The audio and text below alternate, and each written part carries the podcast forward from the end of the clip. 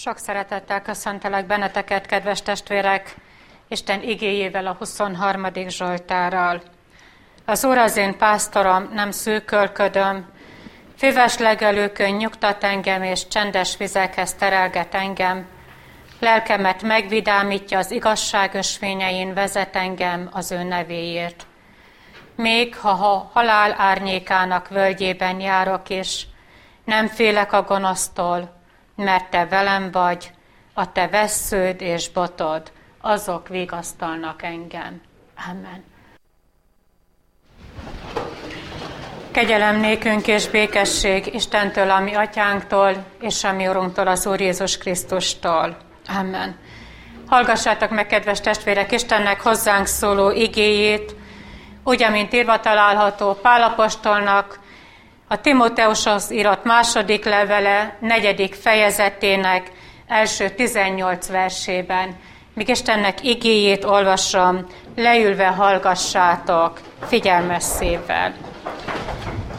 Pálapostolnak Timóteushoz írott második levele, negyedik fejezetének első és következő verseiben így szólít meg bennünket Urunknak élő igéje. Kérlek azért az Isten és Krisztus Jézus színe előtt, aki ítélni fog élőket és holtakat az ő eljövetelekor és az ő országában, hirdesd az igét, állj elő alkalmatos, alkalmatlan időben, incs, fegy, buzdíts teljes béketűréssel és tanítással.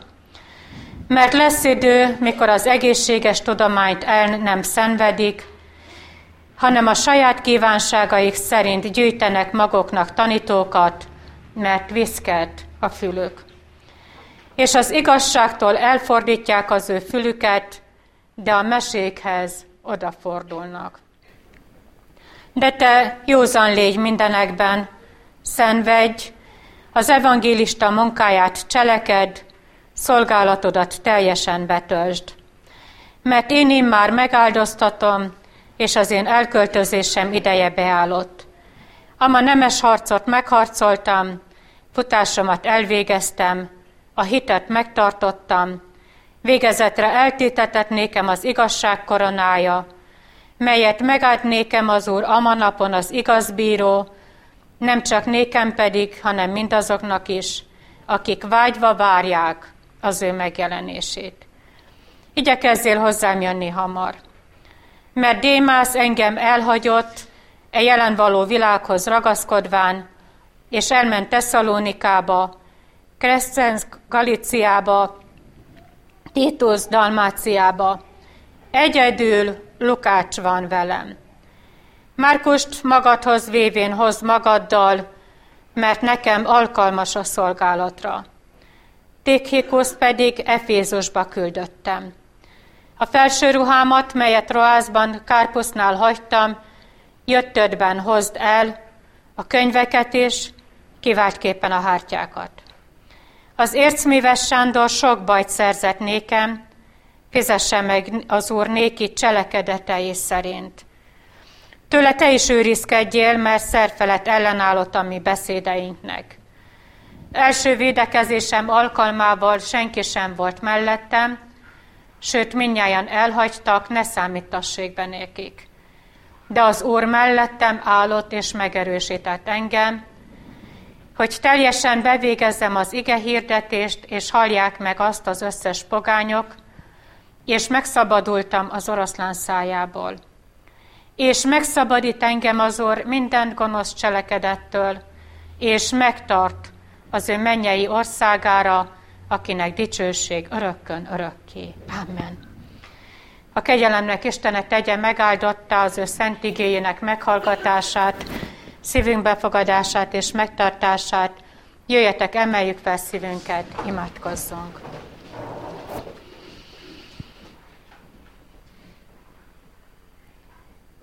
Úr Jézus, köszönjük néked,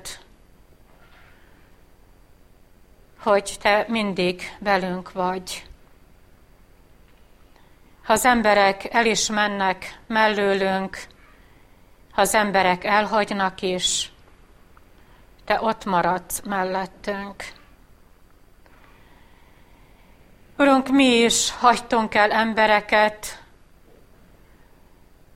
és mi is elmentünk azoktól, akiket már nem szerettünk, vagy nem szeretünk. Akikről mi emberileg lemondtunk, mert nem tudtuk megváltoztatni őket.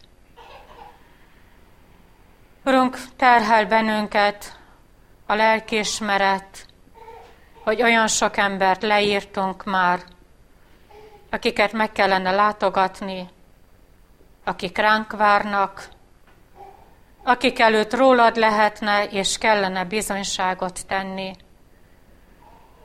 Várjuk mindig az alkalmas időt, de te azt mondtad, hogy ne csak alkalmas időkben hangozzék az ige hirdetés és a bizonyságtétel, hanem alkalmatlan időben is.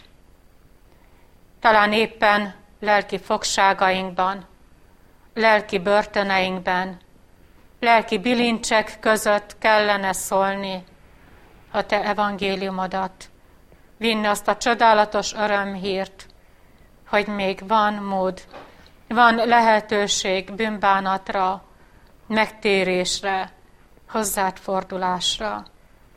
Vinni és mondani az embereknek, hogy elközelített a mennyeknek országa, és minden készen van.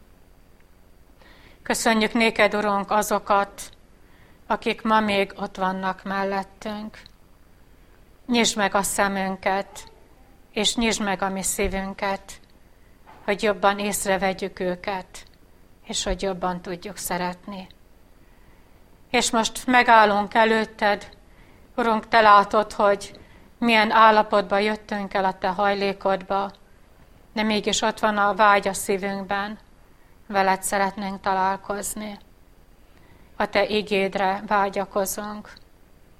Kérünk téged, hogy jöjj, ölelj át minket irgalmaddal és szereteteddel, és ajándékozzál meg a legnagyobb ajándékkal, megváltó Jézus Krisztusunkkal. Amen.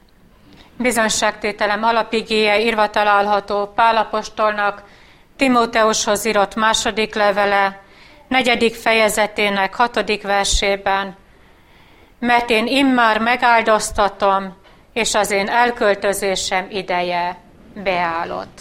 Foglaljuk el helyünket.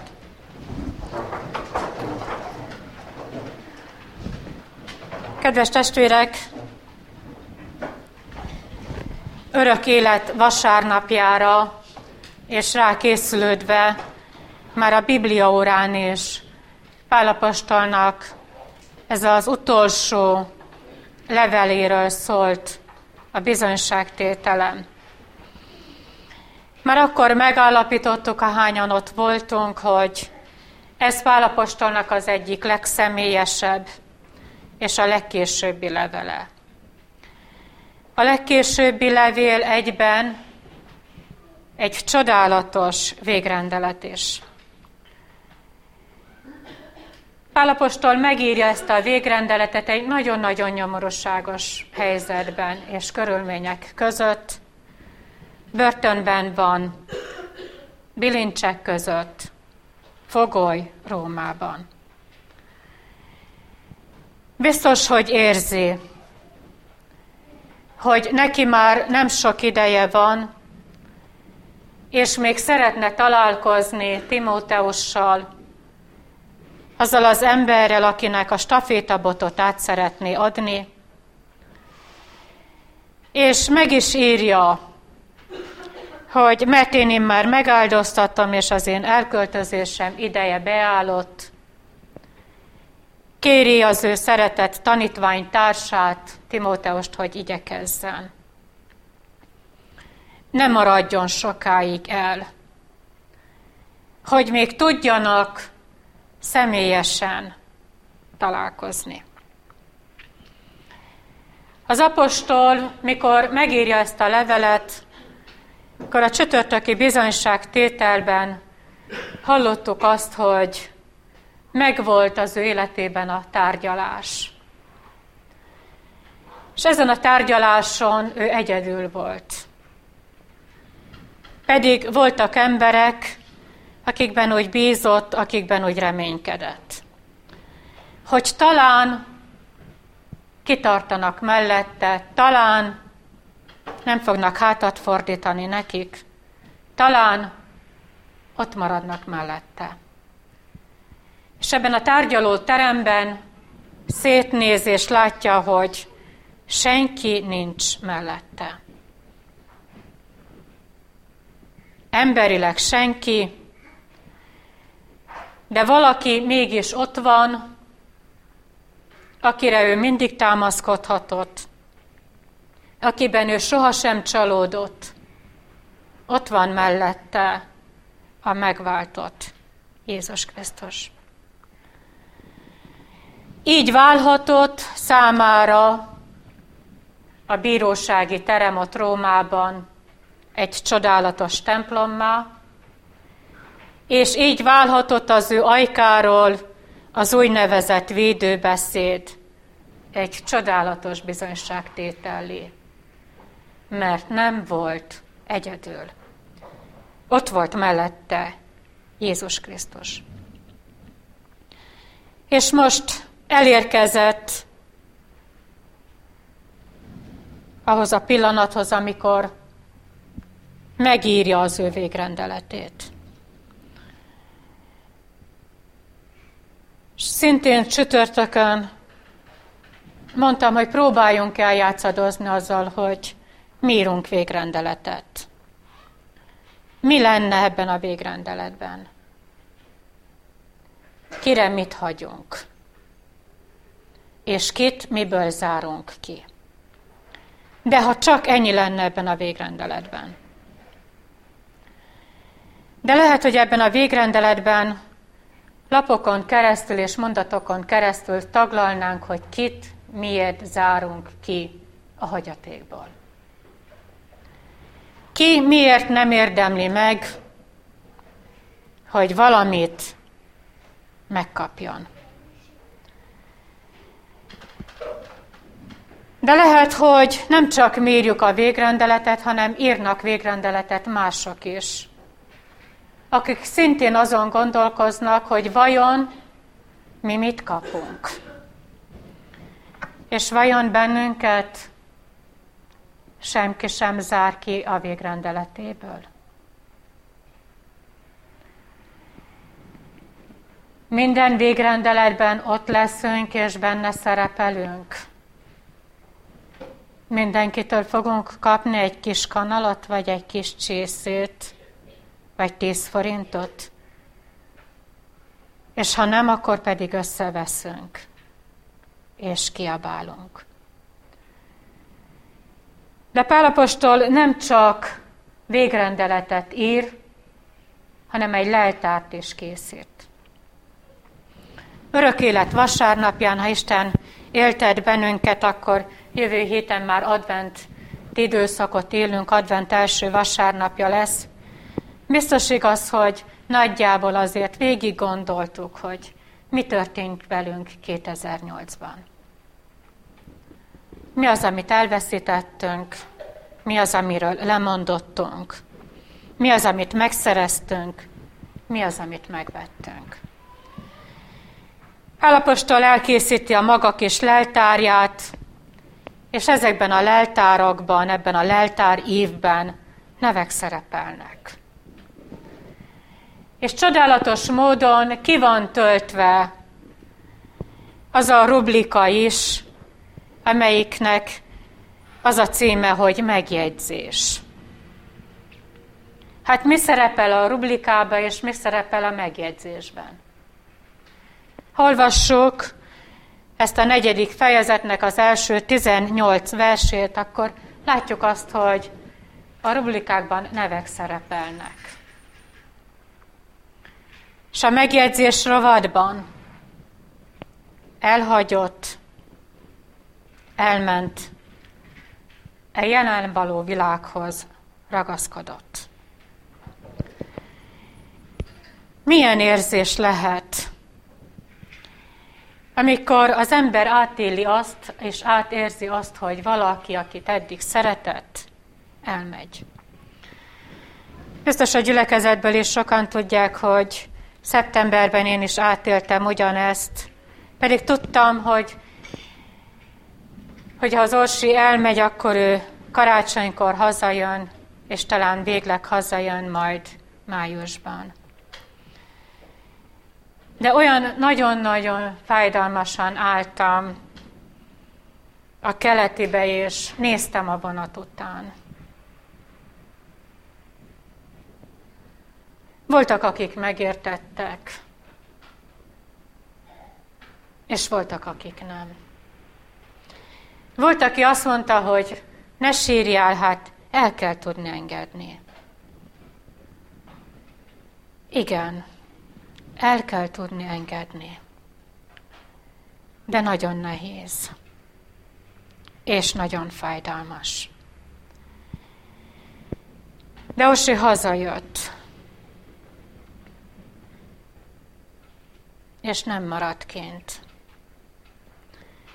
És hány és hány embert kellett elengedni úgy, hogy nem egy koporsó mellett és nem ravatal mellett, ahogyan a héten álltunk meg Éliás Gyuláni testvérünk ravatalánál, hanem úgy, hogy tudom, hogy aki elmegy, azt ebben a földéletben nem fogom látni. Mert elment, mert elhagyott, mert a világhoz ragaszkodott.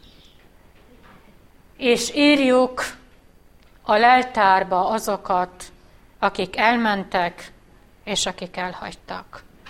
És mit írunk a megjegyzés rovadba? A nevük mellé.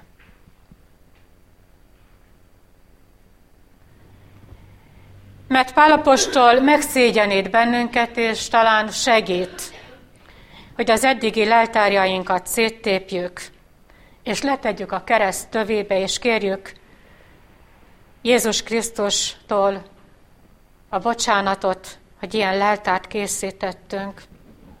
Mit ír az apostol? Ne számítassék be nekik. Kedves testvérem, nincs szó bosszúállásról.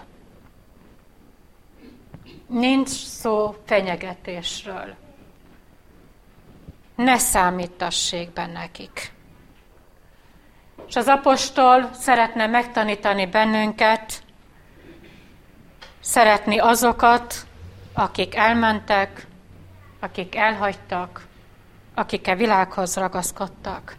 Szeretni azzal a szeretettel, amelyel ő szeretett bennünket, és megbocsátani az elmenőknek azzal a megbocsátással, amelyel ő megbocsátott nekünk.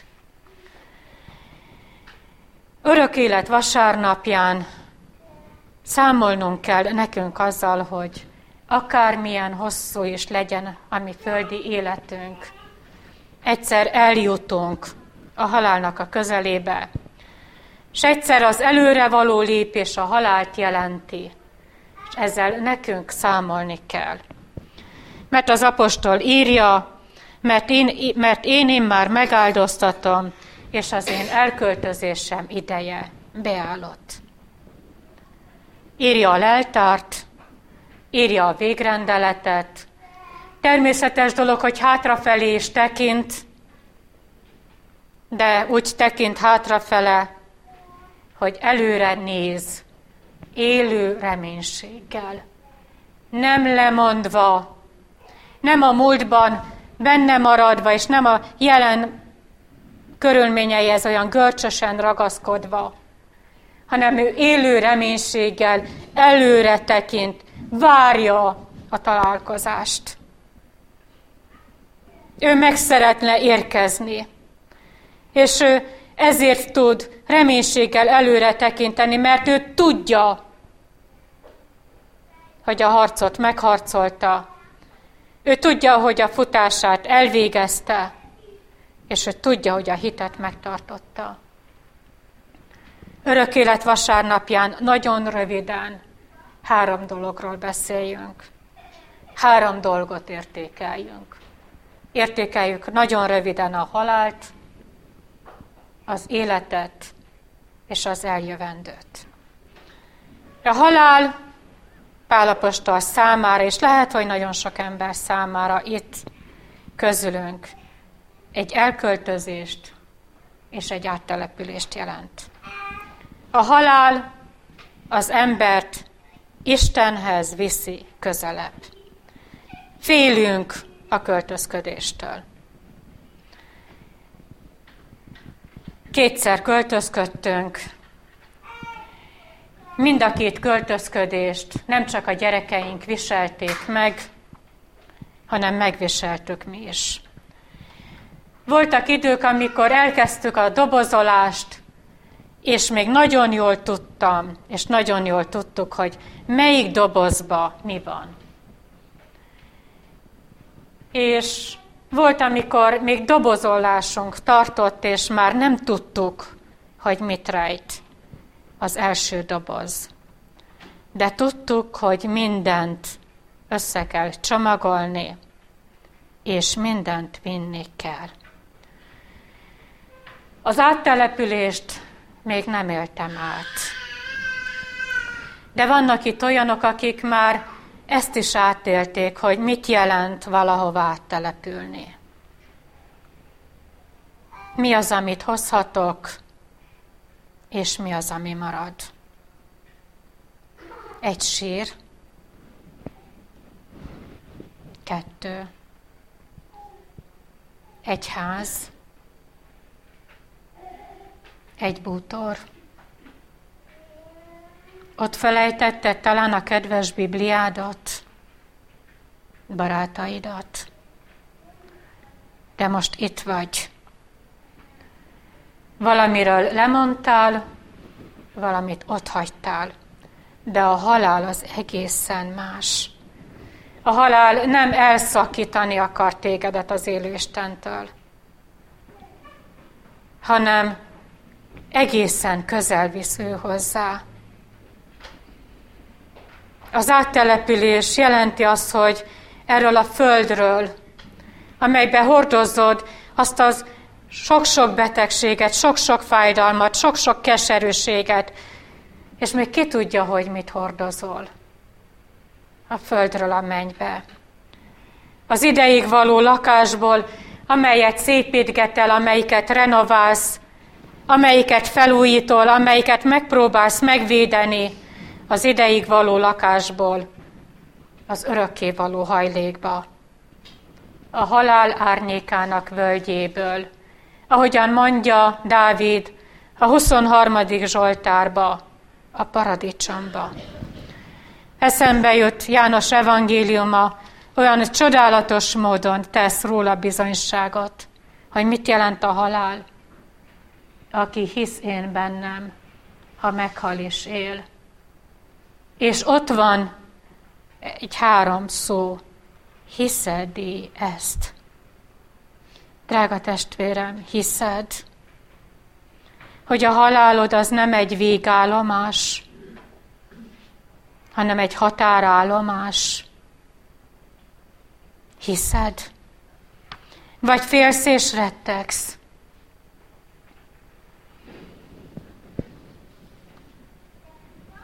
Az apostolnak a Damaszkuszi út előtt biztos, hogy volt leltára. Végrendelete nem, hát fiatal ember volt, harcedzett, erős, nem félt senkitől és semmitől. Nem hiszem, hogy volt Damaszkuszi út előtt végrendelete, de leltára volt. És mi volt ebben a leltárban? Mi lehetett? Gondolom én. Felsorolva az ő összes létező vagyona. Napra pontosan tudta, hogy mennyi az ő vagyona. Hogy milyen van. Ebben a leltárban biztos igaz, hogy fel voltak sorolva azok a tekercsek, amik az övék volt, az övé volt. Fel volt sorolva az összes létező ruhája. De ezt a leltárt ő összetépte. Ott a Damaszkuszi úton, amikor a kegyelmes Isten utolérte, amikor megszólította, amikor megkérdezte, akkor ezt a leltárt Pálapostolnak össze kellett tépni, és le kellett tenni a keresztnek a tövébe. És nem ragaszkodott hozzá. Drága testvérem, te ragaszkodsz a leltárhoz? Ragaszkodsz?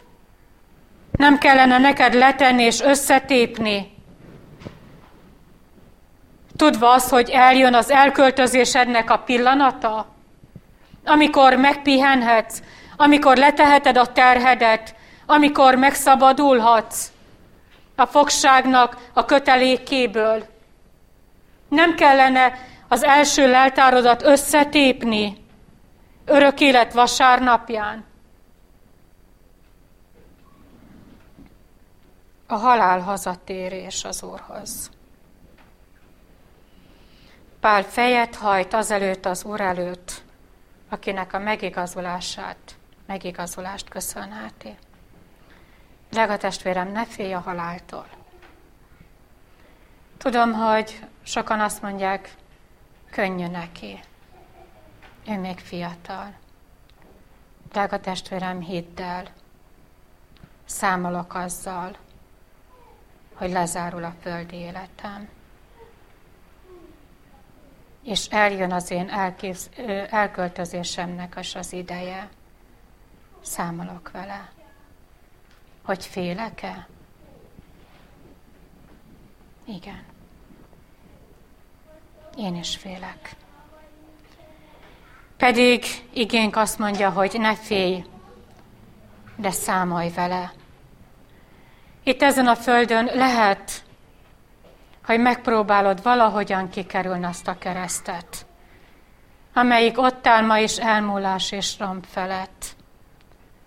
De Jézus Krisztussal való találkozás kikerülhetetlen.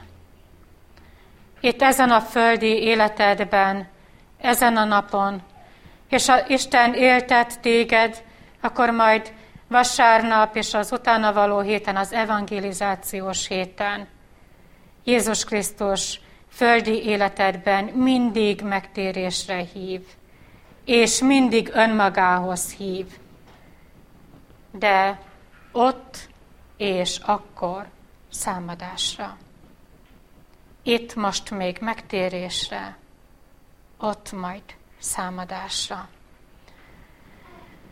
És értékeli az életét az apostol, és azt mondja, hogy ama nemes harcot megharcoltam, futásomat elvégeztem.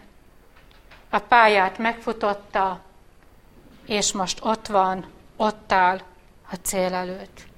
Milyen ez a pálya? 455. énekünknek az ötödik versét szeretném, hogyha most elénekelnénk. Nézzük meg, milyen ez a pálya. Drága testvérem, nem ilyen a pályát. Tövés, nehéz előre jutni. De ne állj meg. Nehéz. De ne állj meg. Az apostol nem állt meg, hanem futott. Futott, mert látott valamit. Látta a célt. És látta azt a Jézus Krisztust, aki jön felé. Jön felé, aki várja a határállomáson. Hányszor és hányszor visszafordulhatott volna. Volt börtönben, hordozta a testében a tövést, megpróbáltatott élet volt Pálapostolnak az élete, mint a mi életünk.